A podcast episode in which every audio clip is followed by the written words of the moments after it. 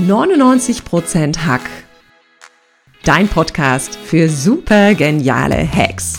Ich zeig dir, mit welchen simplen Strategien du das Allerbeste aus dir herausholst und noch erfolgreicher wirst. Meine besten Hacks bekommst du als Geschenk in meinem Newsletter unter katrinleinweber.de. Und jetzt Ärmel hochkrempeln und ran an den Hack.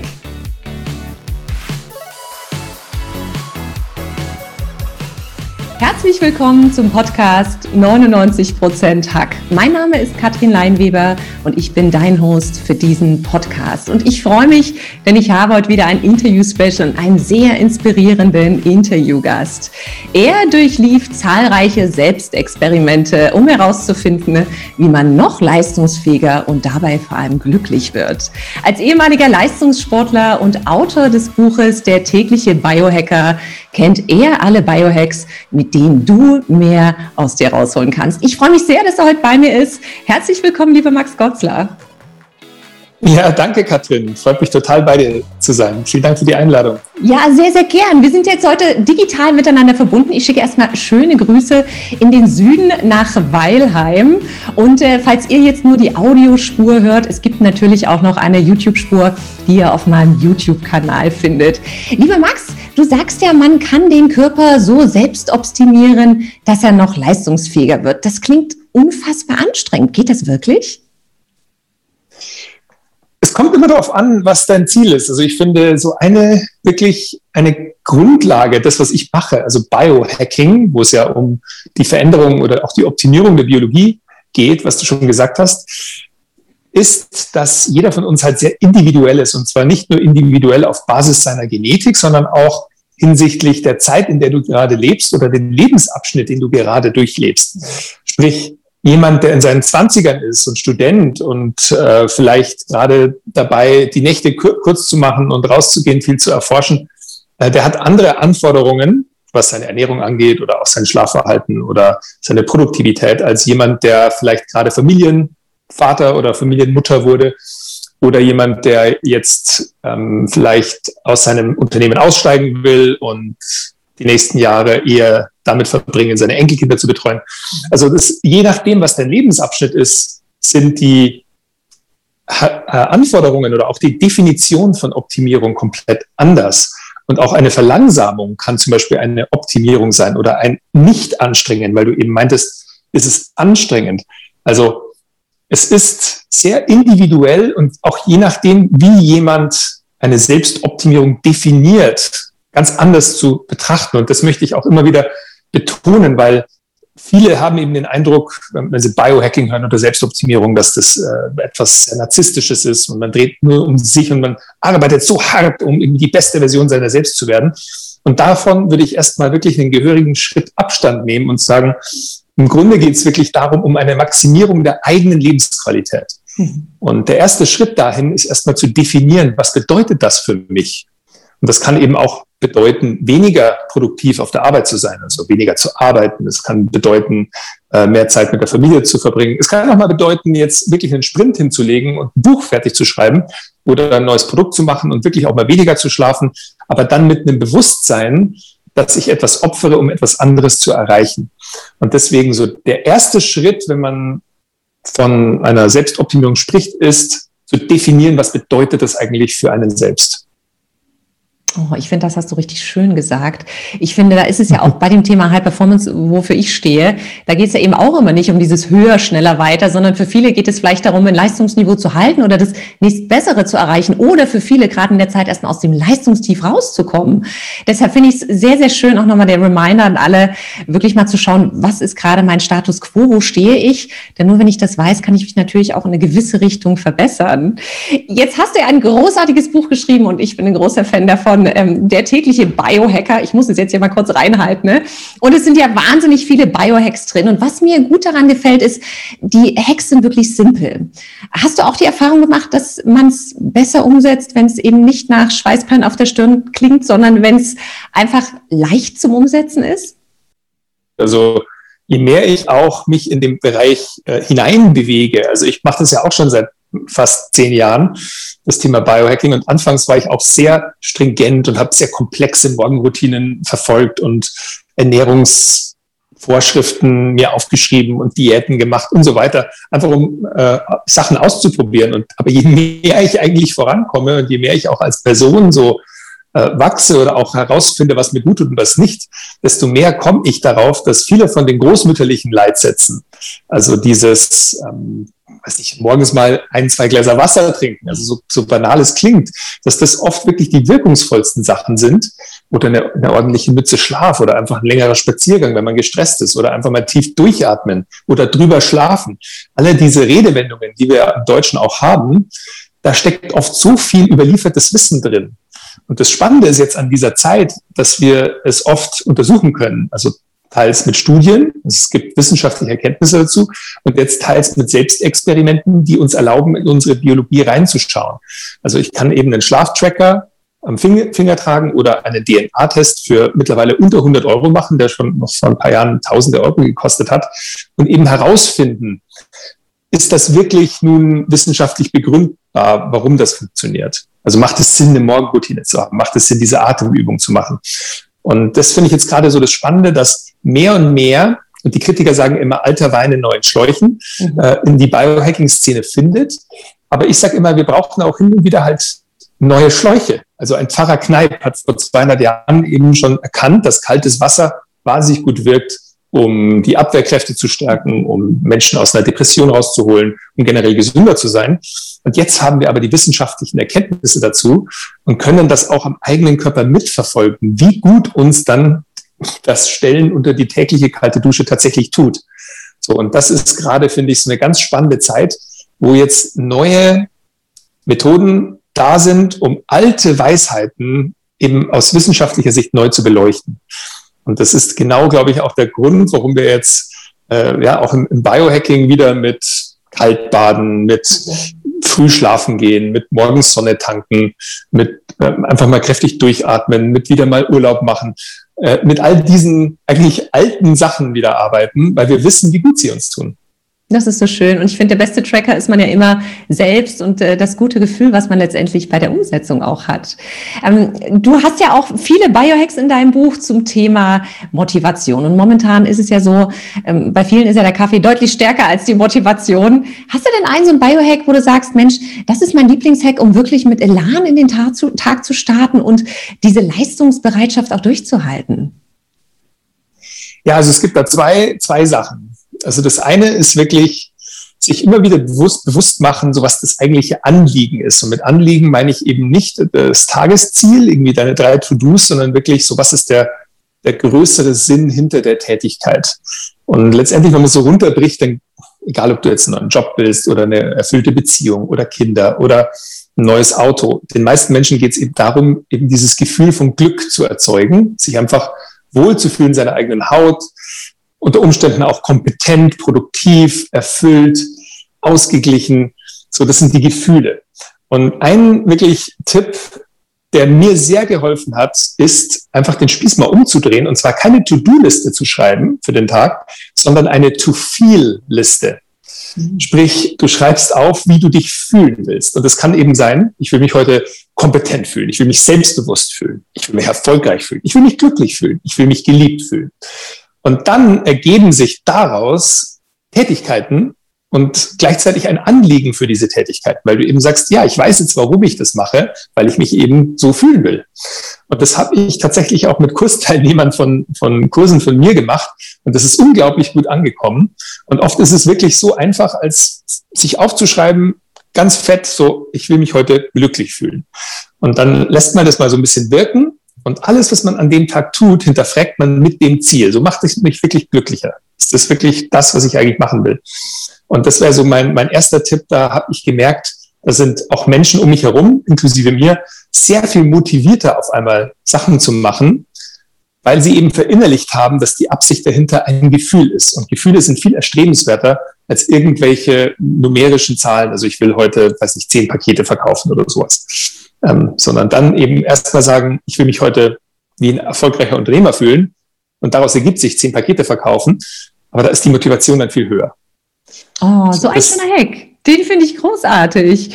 ich finde, wenn man es schafft, das gute Gefühl wieder zum besten Freund zu machen, dann, dann geht viel, viel mehr. Und ich finde es faszinierend, weil alleine das Aufschreiben am Morgen macht ja auch was mit dem Unterbewusstsein. Irgendwie findet man dann doch alle Mittel, auch wenn es vielleicht nicht unbedingt bewusst ist, um zu diesem Gefühl zu kommen oder um sich am Abend aufs Kissen zu legen und nochmal reinzuschwören in den Tag und zu sagen, ja, genau, so war es. Finde ich einen großartigen Hack. Jetzt haben wir viele im letzten Jahr wirklich unfassbar viel Stress gehabt. Ich meine, Stress gibt's immer. Viele sind im Hamsterrad drin. Hast du auch so ein Biohack, wo man sagt, hey, ich kann mit dem Stress besser umgehen oder tapp nicht so schnell in die Stressfalle? Ja, absolut. Also auch wieder also die wirklich die Bildschirmzeit. Das ist so die Nummer eins Sache.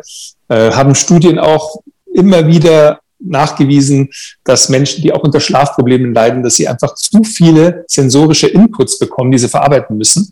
Und das eben Stressoren darstellt, die dich zum einen davon abhalten, dich ausgeglichen zu fühlen, aber auch eben vom Schlafen abhalten, was dich wieder regeneriert und am nächsten Morgen wieder mit Energie in den Tag starten lässt. Und da ist wirklich das Handy mindestens zwei Stunden am Tag mal irgendwie nicht verwenden, wenn möglich. Es fällt mir auch ganz schwer. Ich bin ja Online-Unternehmer, aber ich habe mir jetzt vorgenommen, eben immer wenn die Sonne scheint, mindestens zwei Stunden rausgehen. Ich habe zwar das Handy dabei, aber ich schalte es dann oft eben äh, einfach in den Flugmodus und versuche so die Natur auf mich wirken zu lassen und äh, gleichzeitig in, im selben Atemzug eigentlich das Handy nicht mit ins Bett nehmen. Ich weiß, es ist enorm schwierig und auch ich, der äh, sich dann auch einsam fühlt oder alleine und man will dann irgendwie Stimmen hören oder will sich irgendwie ablenken und dann ist der Drang richtig groß.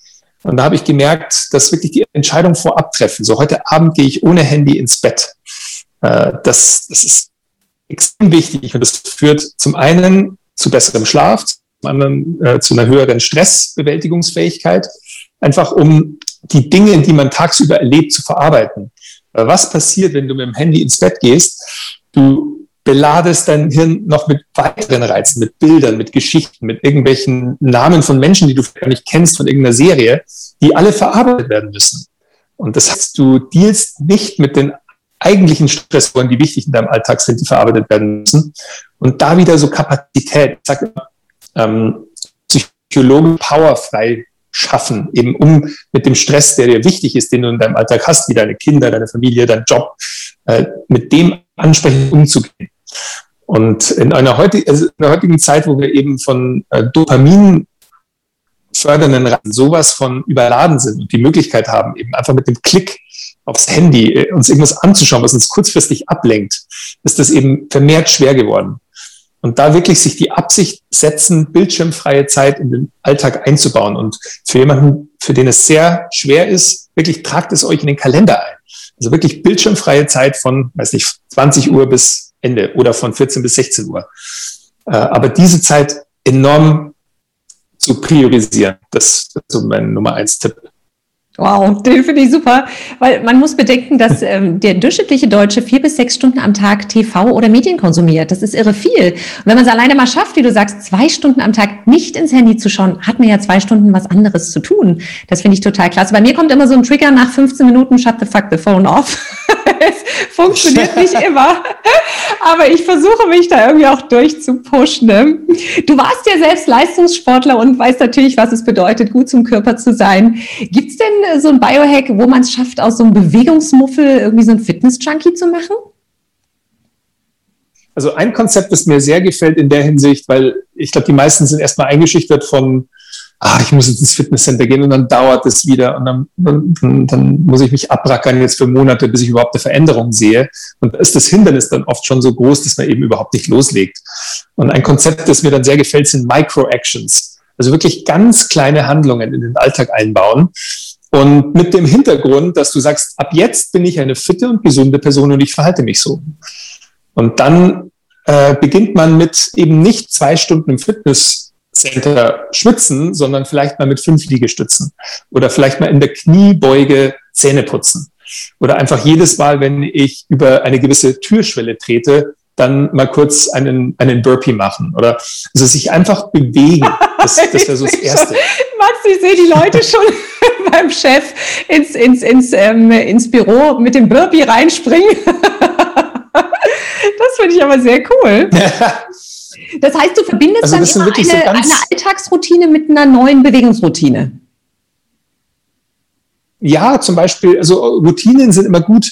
Ich sage immer, das sind so ein bisschen die Stützräder vom Fahrrad, wenn man am Anfang ist. Aber man kann das auch wirklich so ein bisschen spielerisch machen mit, ich über, also zum Beispiel ich telefoniere und, und, und mich mal auf den Bauch, wenn man zu Hause ist zum Beispiel.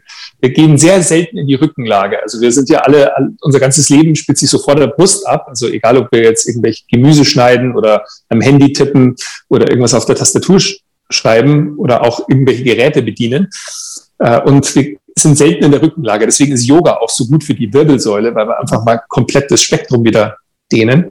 Und ein Tipp, den ich tatsächlich von einem Mobility-Experten bekommen habe, ist äh, auch mal den Laptop auf den Boden legen. Natürlich, wenn der Boden dann ansprechend sauber ist, vielleicht nicht im Büro auch, sondern im Schlafzimmer und dann mal in, in Bauchlage arbeiten. Also sprich sich auf die, auf die Ellbogen stützen und die Wirbelsäule, natürlich soll nicht schmerzhaft sein, aber die Wirbelsäule durchdehnen, den Po auch vielleicht mal anspannen und da mal schreiben. Und dadurch einfach das Bewegungsspektrum mal ausweiten. Also das, das wäre so, das sind einfach ganz kleine Handlungen, deswegen nennen sich Microactions, basiert auf einem Buch ähm, von, äh, ich glaube, es heißt Small Move, Big Change von Caitlin Arnold, wo es eben darum geht, wirklich ganz kleine Sachen, also nicht 15 Minuten meditieren, sondern einfach mal zwei Minuten ruhig da sitzen.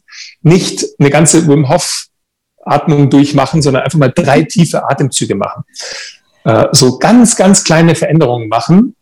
Und das ist, das ist so eine, eine einfache Sache. Ein weiterer Tipp, wirklich um in Gänge zu kommen, habe ich auch gemerkt jetzt während der, der Phase, ist, sich wirklich Trainingspartner zu suchen. Also ich glaube, es ist unglaublich schwierig, sich immer alleine zu motivieren, äh, irgendwie sein, sein Fitnessprogramm zu machen. Und da bedarf es zum einen Abwechslung und zum anderen wirklich jemanden einfach, der das mit dir macht, wo man sich gegenseitig ein bisschen befeuert. Und auch ich habe das jetzt gemacht während der Pandemie, dass ich äh, einen Trainingspartner hatte, mit dem ich einfach zweimal die Woche zusammen trainiert habe. Und der, äh, der sich da auch, der auch Trainer ist, der sich immer super Sachen ausgedacht hat und, und wo es viel einfacher fällt. Weil, also da ist die, es ist wirklich schwer. Also auch wenn man sich jetzt die Zahlen anschaut, es ist erschreckend, dass Menschen sich viel, viel weniger natürlich jetzt bewegen. Mhm. Und das auch viel zu kurz kommt, finde ich, von, von politischer Seite, dass das mehr gefördert wird und mehr gefördert werden sollte, weil ähm, die Leute haben Bedarf, sie müssen sich bewegen. So, das ist, das ist ganz wichtig. Absolut. Wow, was für wertvolle Hacks. Also das mit der Bauchlage, das werde ich auf jeden Fall mal ausprobieren. Vielleicht nicht irgendwie in der WebEx, aber einfach mal so für mich. Das finde ich sehr cool. Ich habe angefangen in der Pandemie für jede Telefonkonferenz, wo ich nichts aufschreiben muss, ähm, Hula Hoop zu machen.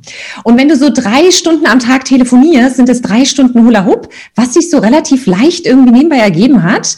Und ähm, das hat dann doch relativ viel ausgemacht. Aber sehr, sehr cooler Hack. Ja, super. Also das mit Kleinschritten anzufangen. Ne? Das finde ich sehr cool. Das reduziert auf jeden Fall die Hemmschwelle. Jetzt hast du ja du, Und wenn du kreativ wirst, das ist ja. also mit Hula Hoop, das wollte ich nur mal sagen, oder, oder jonglieren oder eben der Körper kann ja so viele tolle Sachen machen und das ist auch so genug tun, wenn man dann mal neue Bewegungen macht, die man noch nicht gemacht hat. Das ist ja auch oft so, ein, wenn man eine Dehnung macht und so dieses Wohlweh. Also es ist leicht irgendwie unangenehm, aber doch wieder angenehm. Und dann mal rumprobieren. So. Und deswegen, also Hula Hoop, super. Also das wäre genau mein, mein Tipp. Wohlweh ist übrigens echt ein schönes Wort, Max. Das gefällt mir gut. Jetzt hast du ja in deinem Buch auch äh, viele Biohacks drin, wo man das Paarleben wieder ein bisschen aufpimpen und erfrischen kann. Vielleicht auch mit dem Ergebnis, dass man dann ein neues Funkensprühen in der Horizontalen hat. Ich glaube, viele hören jetzt gerade zu und denken, oh mein Gott, ich brauche ganz dringend einen Hack dafür. Hast du einen für uns? Wow, also äh, da gibt's, ich habe ja ein ganzes Kapitel drüber. Ich muss auch sagen, das ist wohl das Kapitel, wo das, das mir beim Schreiben am schwersten gefallen ist, weil da würde ich mich auch nicht so als den Experten äh, betiteln. Aber klar, es ist ein wahnsinnig wichtiges Ding und es, äh, also es geht ja auch, also die Grundbedürfnisse sind eben äh, unter anderem auch eben die Fortpflanzung und äh, je mehr man auch darüber spricht und je mehr Spaß es macht, desto gesünder ist es auch. Es ist Wahnsinn, wie viele positive Effekte guter Sex auf die Gesundheit hat. Es ist echt unglaublich. Also es fördert das Immunsystem, es, du bist glücklicher, du bist ausgeglichener, du legst mehr Muskelmasse zu, weil du mehr Geschlechtshormone hast. Du, es ist wirklich rundherum ein, ein Wahnsinns-Biohack. Und der Nummer eins Tipp, also was mir wirklich sehr geholfen hat, weil ich bin auch ähm, ja, zum einen konservativen Bayern groß geworden und zum anderen dann in, am College in den USA gewesen. Und ich glaube, die, es gibt so den Satz, da muss ich jetzt mit Anführungsstrichen sagen, aber die, die meisten Leute sind so over, oversexed und underfucked. Ähm, das ist immer so das, das Thema. Und ich denke, eben versuchen, sich, sich auch mit seiner Partnerin oder seinem Partner mehr Zeit zu geben, das so ein bisschen zu erforschen und wirklich sich, also die Zeit nehmen. Es ist kein 400 Meter Sprint äh, und äh, kommunizieren. Und zwar nicht immer nur auf verbaler Ebene, sondern eben auch mit Berührung, mit äh, Augenkontakt, mit der, die Atmung synchronisieren. Also ich habe ein, eine der wirklich wertvollsten Erfahrungen für mich in dem Bereich war ein Tantra-Workshop, den ich bei Burning Man 2017 gemacht habe, äh, der mir sehr unangenehm war. Das war eigentlich auch mit der Prämisse, ich wollte was machen, was mir extrem unangenehm ist. Mhm. Und das war ein Belly-to-Belly-Breathing-Workshop. Und du bist, du bist dann gepaart mit einer wildfremden Person, in meinem Falle einem, einem amerikanischen Mädchen, und dann haben sich unsere nackten Bäuche sozusagen nur berührt. Also da, es, es war jetzt keine irgendwie ähm, Orgie oder sowas, sondern es war wirklich ein, ein, ein, einfach nur ein, ein Workshop, um mit Intimität umzugehen. Und am Anfang ist das so unangenehm. Also man, man, du berührst jetzt mit, mit deinem Bauch äh, den Bauch einer wildfremden Person und dann schaut man sich in die Augen und atmet einfach mal. Und dann nach einer Zeit, also der, der Workshop ging über drei Stunden und nach den drei Stunden, Katrin, das war echt unglaublich. Da hatte ich dann mit dem Mädchen, wir haben kein Wort gesprochen und wir hatten auf einmal aber den Eindruck, unsere Körper haben sich kennengelernt und wir kennen uns jetzt. So, das war diese elektromagnetische äh, irgendwie Wellen, die, die sich dann verbunden haben und einfach die uns näher gebracht haben. Also wo Intimität stattfand, ohne ein Wort zu sagen. Das war unglaublich. Und das kann ich wirklich nur jedem raten, auch mit äh, eben besonders in einer Partnerschaft, dass man sich dafür mal Zeit nimmt und äh, ohne gleich auch irgendwie zum Akt überzugehen, einfach mal nackt nebeneinander liegen, sich berühren, wirklich mal auch äh, eben so Bauch zu Bauch oder auch äh, die Arme und oder sich umarmen und äh, auf die Atmung achten, sich in die Augen schauen. Und der Rest kommt oft von ganz alleine. Also wenn man da so ein bisschen den Fuß vom Gaspedal nimmt und das zulässt, und dann auch diese Natürlichkeit so äh, erlebt des Gegenübers und von sich selbst und dann auch mal merkt, dass die eigenen Unsicherheiten, dass die dann komplett also abfallen, weil du merkst, die andere Person ist ja auch unsicher. Und auf einmal begegnet man sich aber und entwickelt Vertrauen auch. Und über den Augenkontakt findet dann oft eben genau das statt, dass man so sagt, hey, du bist hier sicher. Und dann gibt man sich das. Und das ist ein unglaublich wertvoller, schöner Moment, und alles danach, so der Sex und was dann passiert, das kann man dann eigentlich nur noch äh, beobachten. Also das ist, das passiert dann von ganz alleine. Und ich glaube, das ist so bei uns. Wir sind so oversexed in unserer Gesellschaft, dass wir immer denken, boah, okay, jetzt muss ich performen. Und jetzt muss ich leisten. Jetzt muss ich äh, eben 400 Meter sprinten, auf die Plätze fertig, los, so schnell wie möglich ins Ziel. Das ist nicht Sex, so wie ich es jetzt verstanden habe, sondern es ist eigentlich mehr eine Form der, der körperlichen Kommunikation, und die hört auch nicht auf, wenn man dann irgendwie schläft oder äh, dann aufsteht, sondern die kann man eigentlich immer kontinuierlich dann fortführen. Also sprich, man macht nur eine Pause. und das finde ich, das finde ich eine sehr schöne Perspektive eigentlich auf das, auf das Thema. Und dann sich das fast in der Partnerschaft auch als Hobby vornehmen, das wäre so das ultimative Ziel. Oh, das klingt vor allem total spannend, auch mit diesem Workshop. Weil ich finde ja ganz oft, die Leute, die haben so ein Ergebnis im Kopf, was muss jetzt stattfinden? Ne? Und ich finde, dieses Attachment and End Results can ruin motivation. Also je mehr ich das haben will, desto schwieriger wird es da hinzukommen. Und viele wissen halt nicht, was vorher stattfindet. Nämlich wieder die, die Kommunikation mit dem Partner, die, Intim die echte Intimität. Und ich habe immer ganz gerne ein Hack, dieses Five Seconds Longer, also fünf Sekunden in die Augen schauen, diesen ein, zwei Sekunden länger als das übliche anschauen. Und da passiert schon ganz, ganz viel. Und du hast es echt gerade so schön erzählt. Vielen, vielen Dank für diesen wirklich sehr, sehr spannenden Einblick. Ähm, hast du denn eigentlich so einen Lieblings-Biohack, wo du sagst, wow, das ist absolut meiner? Boah, es gibt ein paar. Also ich war jetzt gerade äh, der, ist gerade sehr präsent. Das ist die, also die Kälte ist auch wieder so ein evolutionärer Hack.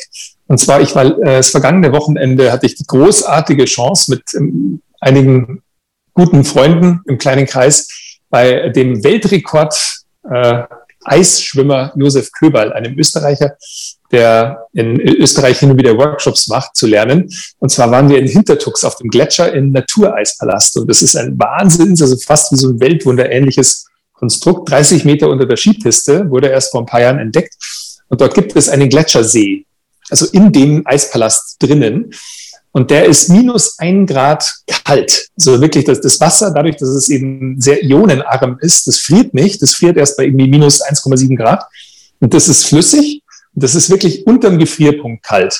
Und da haben, da sind wir geschwommen. Und das ist wirklich unglaublich. Also das würde ich jetzt wirklich nur in Begleitung eines Profis, wie zum Beispiel dem Josef, empfehlen, der da eben geübt ist, äh, weil du nicht rantasten musst. Und das, da kann eben auch was schiefgehen. Also das ist eben extrem kalt und ein paar Minuten in dem Wasser. Also ein normaler Mensch, der es nicht gewohnt ist, der, der da reinfällt, der könnte da auch unterkühlen oder gar erfrieren. Aber wenn man das übt, dann kann man den Körper dahin bringen, dass er anfängt, sich selbst aufzuwärmen. Und das fühlt sich so unglaublich an, Katrin, wenn du dann in dem kalten Wasser bist und dann raussteigst. Und dann hat es ja auch Außentemperatur irgendwie minus sieben Grad auf dem Gletscher. Aber du bist da in Badehose und fühlst dich euphorisch, als könntest du die Welt erobern. Äh, und das kann die Kälte. Also wir haben eben, du brauchst da gar keine Pillen oder irgendwas einschmeißen, sondern wirklich einfach der, der ähm, die kalte Dusche, 30 Sekunden unter die kalte Dusche oder der Sprung wirklich in den kalten See, auch mal im Herbst oder im Frühling oder im Winter, äh, kann so einiges bewirken. Wir in München haben ja Gott sei Dank den Eisbach, der auch im Sommer sehr, sehr kalt ist. Da ist der Name Programm. Aber das, also das ist wirklich so ein, so ein super einfacher Hack für, für jeden und der ist kostenfrei. Und jetzt für jemanden, der eben jetzt vielleicht keinen Gletschersee vor der Haustür hat, 30 Sekunden unter der kalten Dusche Allein das und dieses langsame Runterzählen davon und dann gleichzeitig dabei äh, die Atmung entspannen, also dieses, dieses Hyperventilieren, versuchen runterzufahren und die Schultern so ein bisschen zu entspannen. Und dann fällt auf einmal wirklich wie, also du, du spürst die Endorphine aufkommen, du spürst den Stress abfallen und gleichzeitig hast du auch noch ein super Training für deine Fähigkeit zur Stressbewältigung, weil du eben dich darin übst, einen Stress so auszuhalten. Also das ist wirklich so ein ganz einfacher ein Hack. Also ich könnte dir noch viele andere sagen, aber der ist gerade so präsent wegen dem Gletschersee. Deswegen, das ist, das ist echt, Kälte ist super. Oh, wow, cooler Hack. Also ich gebe zu, ich habe jetzt schon eine Gänsehaut, aber ich werde es wahrscheinlich gleich am nächsten Morgen ausprobieren. Vielleicht noch eine letzte Frage. Ich habe jetzt an meinem Buch gesessen und habe gemerkt, es gibt manchmal Momente, in denen man in so einen Flow kommt. Dann, dann tippt es sich von alleine irgendwie in, in den Laptop. Gibt es denn so einen Flow, also kann man den Flow-State triggern mit irgendeinem Biohack? Ja, auf jeden Fall. Also der, der Flow, das ist, steckt ja auch im Namen meiner Firma, Flowgrade. Eben, wir haben gesagt, wir wollen die Leute nicht upgraden, wir wollen sie flowgraden.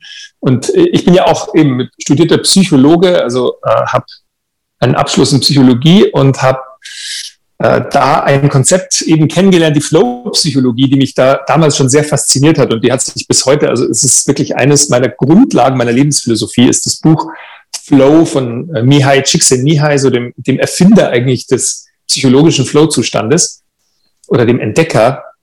Und die, der Flow wird so bezeichnet als die optimale Erfahrung. Äh, das mal einfach nur zu, zum Hintergrund. Die, der Flow ist tatsächlich ein psychologischer Zustand, in dem äh, deine präfrontale Aktivität ähm, abnimmt, also du in eine Art Tunnel kommst, wo du sehr fokussiert bist, wo äh, sehr starke Botenstoffe ausgeschüttet werden, unter anderem Dopamin, Serotonin, Anandamid, Endorphine und du dich einfach mit Leichtigkeit den schwierigsten Aufgaben stellen kannst. Also das ist so für jemanden, der jetzt sagt, okay, ich kenne den Flow vielleicht vom Yoga. Das ist so der psychologische Flow. Und jeder von uns kennt den. Also man hat den als Kind natürlich recht häufig. Interessanterweise, der Csikszentmihalyi sagt, die, die Personengruppe, die Erwachsenengruppe, die am meisten Flow-Erfahrungen hat, sind junge Mütter.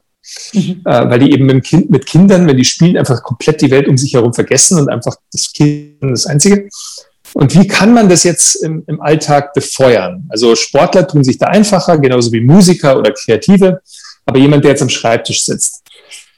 Zum einen die Dinge immer spielerisch gestalten, weil Flow findet da statt. Das ist genauso eigentlich die perfekte Balance zwischen Anstrengung und Spiel. Mhm. Und wenn du es schaffst, etwas, was anstrengend oder mühsam ist, äh, in etwas Spielerisches zu verwandeln oder eine spielerische Komponente hinzuzufügen, dann äh, ist das ein enorm starker Flow-Trigger. Äh, ein Beispiel, ich glaube, das war der Professor Leibniz, hat das mal gemacht.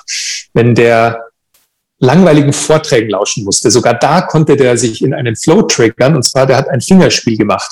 Der hat immer äh, einfach verschiedene Kombinationen von seinen Fingern, zum Beispiel Daumen, Mittelfinger, Daumen äh, oder Daumen, Zeigefinger, Daumen, Mittelfinger, Daumen, Ringfinger, Daumen, kleiner Finger und dann hat er damit rumgespielt oder dann mal irgendwie. Also verschiedene, wie so ein Klavierspieler eigentlich. Mhm.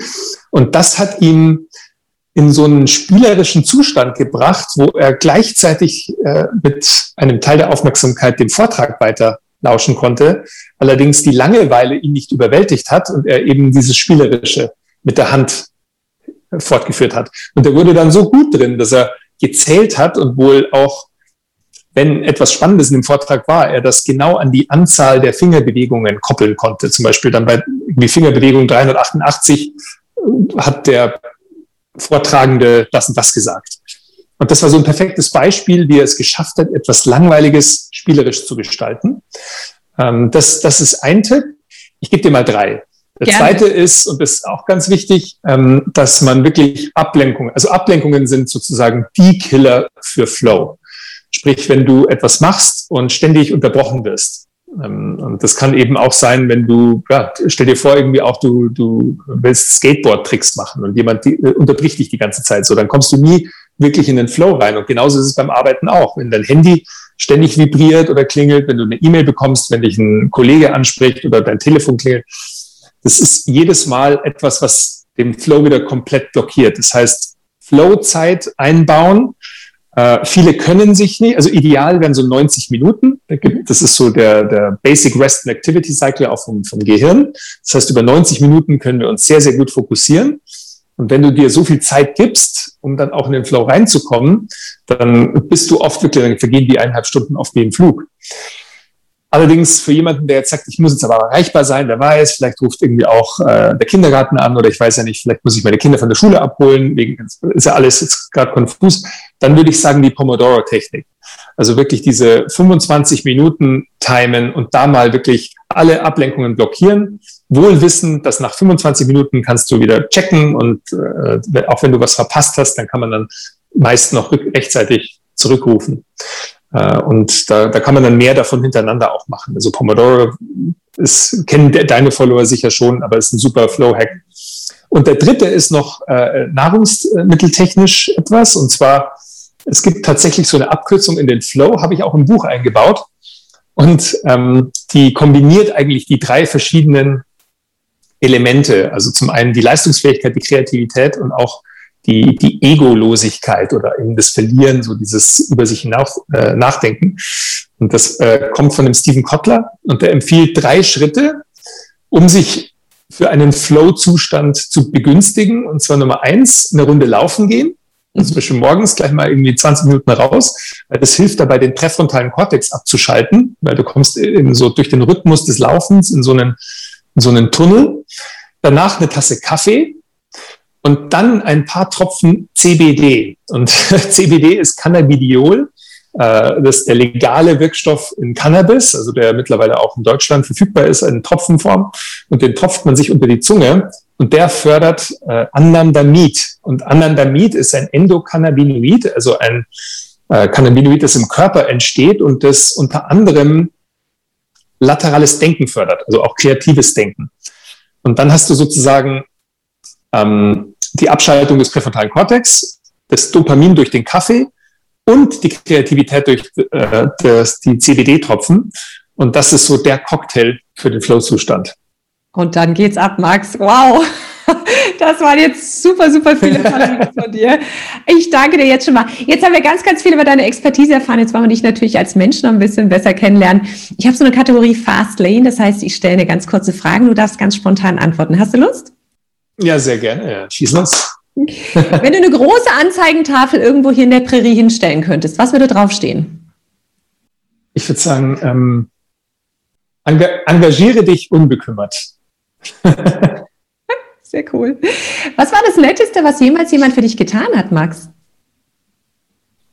Ah, da habe ich eine tolle Geschichte. Da muss ich, das ist keine kurze Antwort. Ja, das ist eine, eine, eine schöne Geschichte, die kann ich jetzt nicht nur mit einem Wort beantworten. Aber das war tatsächlich zu meiner Studienzeit. Ich habe in, ja, in Boston studiert und es war im Hochwinter, also dicke Schneeflocken, wirklich überall meterhoher Schnee. Und ich bin durch Boston spaziert und wollte eben ein Geschenk für meine äh, damalige Freundin finden und hatte nicht viel Geld. Und dann sehe ich in einem Schaufenster diese Branche mit einem Delfin. Und die kostete 80 Dollar, das weiß ich noch ziemlich genau. Und ich konnte mir das einfach nicht leisten. Und ich stehe bestimmt so eine halbe Stunde davor und denke mir, ah, das wäre so perfekt, weil Delfin, das ist ihr Lieblingstier. Und, und äh, ja, nach einer halben Stunde etwa kommt die Besitzerin des Ladens oder die Angestellte raus, händigt mir die Branche und sagt Merry Christmas.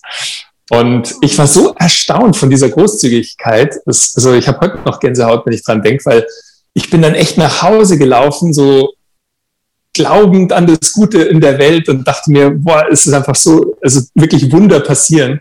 Und ich konnte wirklich mein Glück damals nicht fassen. Und das ist bis heute so ein Moment, wo ich echt unglaublich, äh, ja, immer angetan und inspiriert bin von der Geste dieser Person, die ich bis heute nicht kenne. Wow, was für eine schöne Geschichte. Die berührt mich wirklich. Max, vielleicht noch eine Frage. Hm, was ist das, was ist der schlechteste Rat, der häufig erteilt wird? Das ist eine sehr gute Frage wieder. Ich glaube, ich habe sie ja auch schon oft gestellt und das, jetzt hast du mich aber wirklich überrascht. Ähm, ich glaube, der, der, der schlechteste Rat ist wirklich, streng dich mehr an. So, also äh, je nachdem, aber ich glaube, dass die meisten Menschen wirklich mit, mit zusätzlicher Anstrengung äh, eher weniger erreichen. Also das ist oft dieses, das Loslassen kommt bei uns oft zu kurz. Dieses nicht kämpfen, nicht anstrengen, dieses Fließen, das passt auch wirklich zum Flow-Zustand. So, ähm, wenn wir Hindernisse haben, nicht versuchen, diese unbedingt zu durchbrechen, sondern wirklich äh, zu verstehen, wo fließen die Energien die Energien lenken. Also auch wie ein Bruce Lee. Bruce Lee, äh, der hat nicht gegen eine andere Faust geschlagen, sondern er mit der Energie des, des Gegners versucht zu arbeiten. Und von ihm stammt ja auch der, der weltbekannte Spruch, so be water, my friend.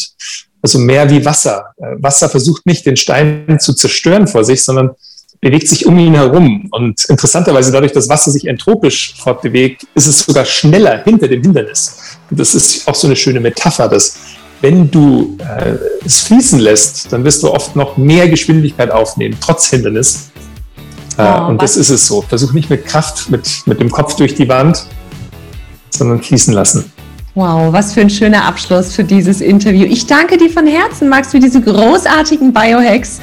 Und wenn euch der Podcast gefallen hat, die Folge, dann seid so gut, gerne. teilt ihn gerne mit allen, denen ihr was richtig Gutes tun wollt. Gebt mir gerne Bewertung auf iTunes. Doch bevor wir uns jetzt verabschieden, lieber Max, wie können die Leute dich denn erreichen? Wo findet man dich? Wo bist du in den Medien vertreten? Und wie kommt man zu dir? Ja, man findet tatsächlich, glaube ich, schon einiges über mich, aber meine, meine Hauptanlaufstelle ist tatsächlich ähm, flowgrade.de, also die Webseite. Ich schreibe sehr, sehr gerne Newsletter, das heißt, äh, gerne für, für den Newsletter dort anmelden, ansonsten natürlich auch auf den äh, sozialen Medien, auf Instagram oder auf ähm, Facebook. Und auf Instagram bin ich sogar eher unter Max Gotzler aktiv, also einfach mein, meinem Namen. Und da findet man mich ganz einfach äh, vielen Dank für die Chance, Katrin. Ja, sehr, sehr gern. Und falls ihr euren Öhrchen noch was richtig Gutes tun wollt, hört auf jeden Fall in Max Podcast rein, die Flowgrade Show. Sehr, sehr geniale Folge. Ich danke dir von Herzen, mein Lieber. Ich schicke wunderschöne Grüße nach Weilheim und äh, ja, vielen, vielen Dank für diesen großartigen Input und für deine Inspiration. Ja, danke für deine tolle Arbeit, Katrin. Du inspirierst sehr viele Menschen und äh, ich finde es ganz toll, was du machst. Daher bitte mach weiter.